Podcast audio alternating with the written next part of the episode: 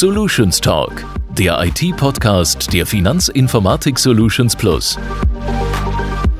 Über künstliche Intelligenz heißt es ja oft, sie habe enormes Potenzial, insbesondere in der Finanzbranche. Das gilt natürlich auch für die Unternehmen der Sparkassen Finanzgruppe, die KI-Lösungen teilweise ja schon einsetzen. Unser heutiger Gast bei Solutions Talk ist direkt an diesen Entwicklungen beteiligt. Tobias ist Softwarearchitekt bei der FISP und gehört zum Team der KI Experts, dem KI Competence Center der Finanzinformatikgruppe, das sich mit der Evaluation und Nutzbarmachung von KI-Technologien befasst. Hallo Tobias, schön, dass du da bist. Bevor wir jetzt loslegen, möchtest du dich den Hörern kurz vorstellen? Hallo Pia, hi. Ich freue mich auch heute dabei zu sein und ich hoffe, die Hörer können ein bisschen was mitnehmen. Ich stelle mich ganz kurz vor, ich bin äh, Softwarearchitekt am Standort Fellbach bei der FISP. Zurzeit natürlich eher im Homeoffice. Aber ich arbeite auch viel für Teams außerhalb von Fellbach, also in Frankfurt oder München. Aber dazu kommen wir vielleicht später noch. Rein technisch gesehen hat sich meine Arbeit eigentlich, seit ich hier vor guten fünf Jahren angefangen habe, immer wieder verändert. Aber fachlich hatte ich immer mit dem Bereich Compliance, genauer gesagt mit, mit Betrugs- und mit Geldwäscheprävention zu tun. Ich weiß gar nicht warum, aber das Thema hat mich von Anfang gepackt und mich immer interessiert und begeistert. Und genau über dieses Thema bin ich auch zum ersten Mal mit künstlicher Intelligenz und später dann auch mit unserem KI-Experts-Team in Berührung gekommen. Betrug und Geldwäsche, das klingt ja jetzt echt mega spannend. Was genau interessiert dich denn an künstlicher Intelligenz und wie wichtig ist KI für uns alle? Was ich glaube oder beziehungsweise was ich äh, immer wieder merke, ist, dass es gar nicht so bekannt ist, wie schwierig es ist, Betrugs- und Geldwäschefälle überhaupt aufzudecken. Wir sprechen hier von Aufklärungsraten deutlich unter 1%. Aber mit Hilfe von KI oder sagen wir mal genauer gesagt Machine Learning können wir uns wieder einen kleinen Vorteil verschaffen. Denn die meisten Geldwäscher oder Leute, die Betrüger sind, sind sehr versiert, was ihre Techniken und ihre Muster angeht und sie sind super schwierig aufzudecken. Aber genau das ist die Stärke von Machine Learning und dadurch können wir vielleicht nicht 5%, aber jetzt deutlich mehr als diese 0,01 oder 0,1% aufdecken. Und das ist das Spannende, denn das ist nur eines von vielen potenziellen Anwendungsgebieten von Machine Learning. Und genau aus dem Grund denke ich, wird der Einfluss von künstlicher Intelligenz und vor allem Machine Learning in den kommenden Jahren nur noch deutlich weiter zunehmen. Wie wichtig ist es denn, dass noch mehr Menschen wirklich ein Verständnis entwickeln für KI? Also meiner Meinung nach ist es essentiell. Also damit will ich sagen, jeder sollte zumindest ein grundlegendes Verständnis davon haben. Warum? Das ist jetzt vielleicht nichts Neues, aber tatsächlich sprechen die meisten Unternehmen oder deren Mitarbeiter nur über künstliche Intelligenz oder den Einsatz von künstlicher Intelligenz. Es müssen meiner Meinung nach einfach erstmal noch viel, viel mehr Menschen überhaupt mit dem Thema in Berührung kommen und ein grundlegendes Verständnis davon erhalten, was Machine Learning überhaupt ist und was es nicht ist. Denn wie gesagt, weggehen wird es nicht mehr, sondern im Gegenteil, sich immer mehr auf immer mehr Bereiche unseres Lebens ausweiten. Kannst du uns vielleicht mal ein konkretes Beispiel dafür geben? Da, mir fällt tatsächlich was ein, ist jetzt schon ein paar Jahre her. Es ist nämlich so, dass vielen Leuten gar nicht klar ist, was sich hinter dem Begriff verbirgt. Und am deutlichsten ist es geworden, das war zu Beginn von unserem KI Experts Team, also vor gut drei Jahren, als wir so eine Art Ideenwettbewerb auf der Webseite gestartet haben. Dabei sollten Unternehmen der SFG, also der Sparkassenfinanzgruppe, einfach Vorschläge zu Alltagsproblemen, also zu Problemen, die sie in ihrem operativen Geschäft haben, machen, von denen sie denken, hm, die könnte man bestimmt mit Hilfe von künstlicher Intelligenz besser lösen, schneller lösen, effizienter gestalten. Und das Interessante war, was dann als Rückmeldung zurückkam, als Vorschläge, waren meist mit einfachen, einfach ist vielleicht blöd gesagt, aber da ging es mehr um Automatisierung von Prozessen. Keine Frage, das kann man grob auch zu künstlicher Intelligenz zählen, aber mit Machine Learning, und das meinen halt die meisten, wenn sie von KI sprechen, hat das relativ wenig zu tun. Und das ist der Grund, warum ich denke, es ist erst noch ein bisschen Aufklärungsarbeit notwendig, damit jeder auch weiß, worum es geht, wenn wir von Machine Learning sprechen. Und das ist etwas, das, das macht mir Spaß, das mache ich gern. Das mache ich auch wirklich häufig. Ähm, und ich denke, das ist auch einer oder der Grund, warum wir uns heute hier treffen oder über was ich noch ein bisschen äh, erzählen soll. Ganz genau. Jetzt lass uns mal über deine Vorlesungsreihe sprechen. Die hast du ja an der ESCP Business School in Paris gehalten. Wie kam es denn dazu, dass du Wirtschaftsstudierende in die Geheimnisse der KI einführst? Eigentlich war es eine ganz witzige Geschichte oder eine spontane Aktion. Auf jeden Fall ein früherer Kommilitone von mir, der ist da mittlerweile Professor. Und der hat ein paar Videos von mir gesehen. Auf, auf LinkedIn hatte ich die, glaube ich, gepostet. In denen ging es im weitesten Sinne um Machine Learning, aber auch um Vortragsreihen.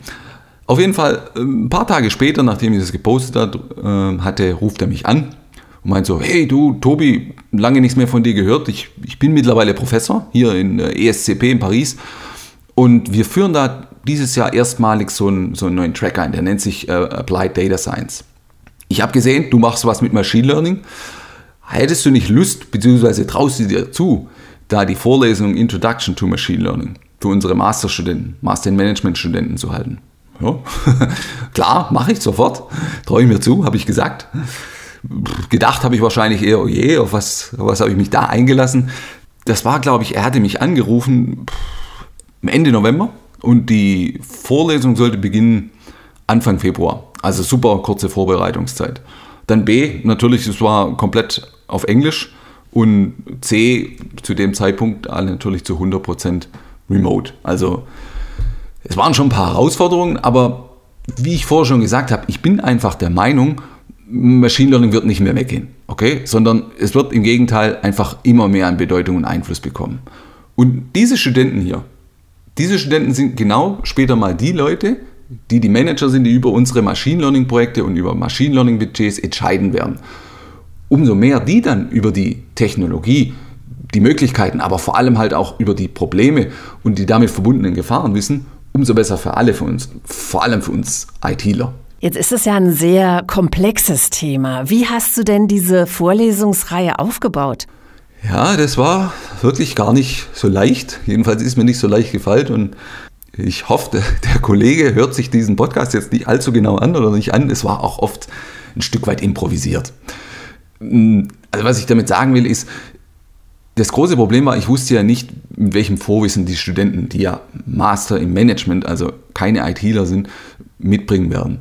Äh, tatsächlich im Endeffekt war es dann so, dass viele doch ein, gutes ähm, grundlegendes IT-Verständnis mitbrachten, weil sie entweder noch einen zweiten Studiengang, einen technischen gemacht haben oder ganz, ganz viele hatten auch ein Praktikum bei eben diesen Big Tech-Firmen wie Microsoft oder Google gemacht.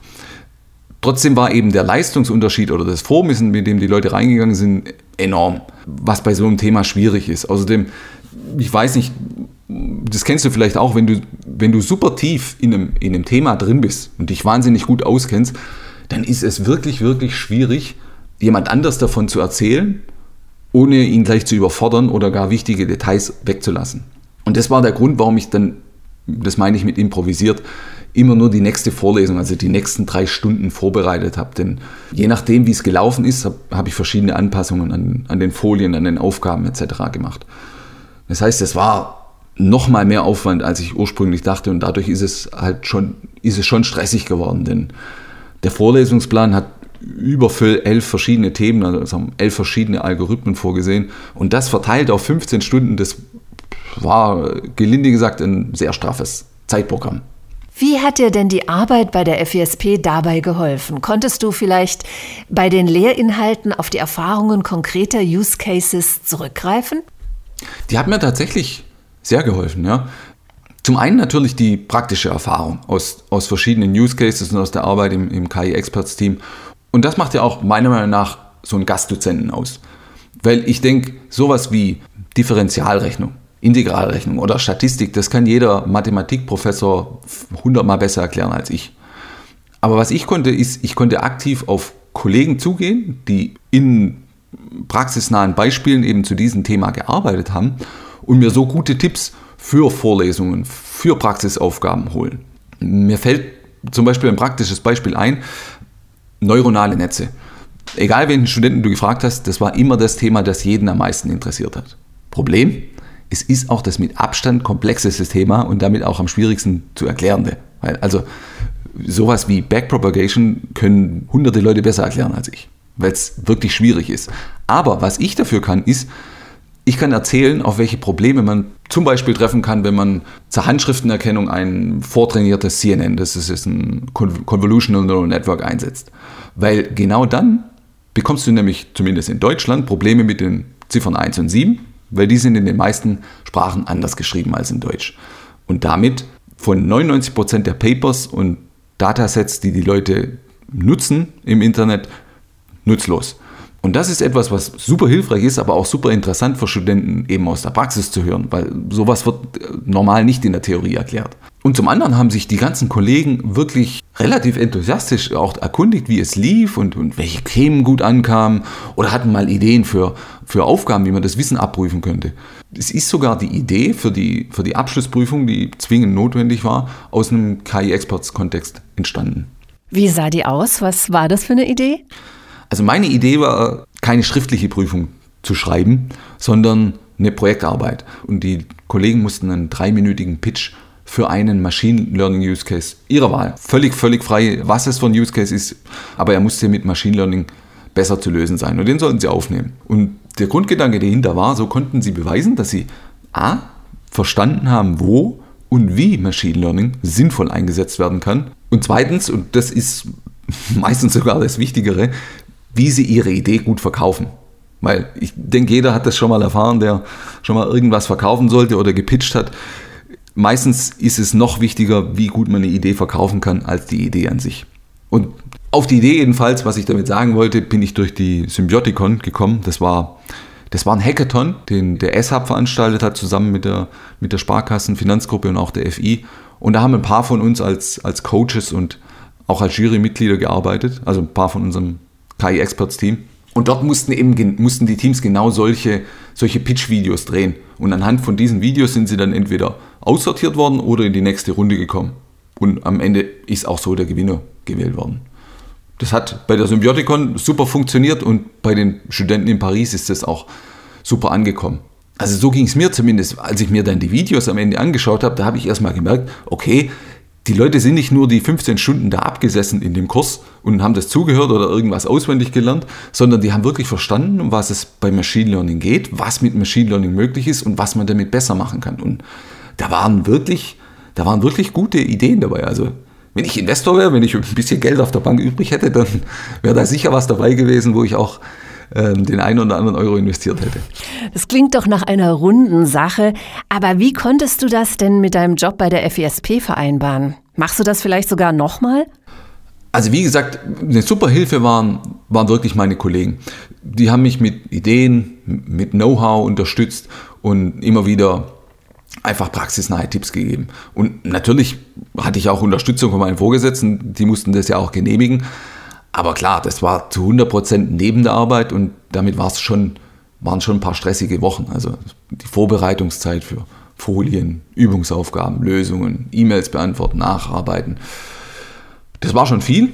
Und am Ende kam natürlich noch die Korrektur von, von über 50 Studenten dazu. Aber wie ich gerade gesagt habe, dann zu realisieren am Ende, dass da eben 50 Leute sitzen, die zum ersten Mal was von IT hören und die haben nicht nur zugehört, sondern die haben wirklich verstanden, was vom Potenzial hinter dieser Technologie ist, das, das war es mehr als wert, zumindest, zumindest für mich. Weiß nicht zu 100 Prozent, ob es jedem Studenten genauso ging, obwohl die e-, erste Evaluierung gut aussah, was auch Voraussetzung wäre, dass ich es nochmal machen darf. Wenn ich es nochmal machen darf, würde ich es auf jeden Fall ja, würde ich es auf jeden Fall wieder machen, trotz des Stress. Und ganz ehrlich, ich würde es auch jedem, der die Möglichkeit hat, sowas irgendwie in der Richtung zu machen, also irgendwelchen äh, anderen Menschen sowas weiter zu vermitteln, ich würde es jedem empfehlen. Ja. Vielleicht erkennt ja auch der ein oder andere Hörer jetzt das Potenzial. Vielen Dank, Tobias, für deine spannenden Einblicke in die Welt der Lösungsfinder und der künstlichen Intelligenz. Vielen Dank auch all unseren Zuhörerinnen und Zuhörern, dass Sie dabei waren. Mehr über die Welt der Lösungsfinder erfahren Sie auf unserer Homepage und unserem Blog Solutions World. Hat Ihnen der Podcast gefallen? Dann teilen Sie ihn doch mit Ihren Freunden und IT-Interessierten. Empfehlen Sie uns weiter und seien Sie wieder dabei bei der nächsten Folge von Solutions Talk. Wir freuen uns. Alles Gute und bis bald. Sie möchten mehr erfahren über die Welt der Lösungsfinder? Alle wichtigen Informationen finden Sie auf unserer Homepage unter f-i-solutions-plus.de.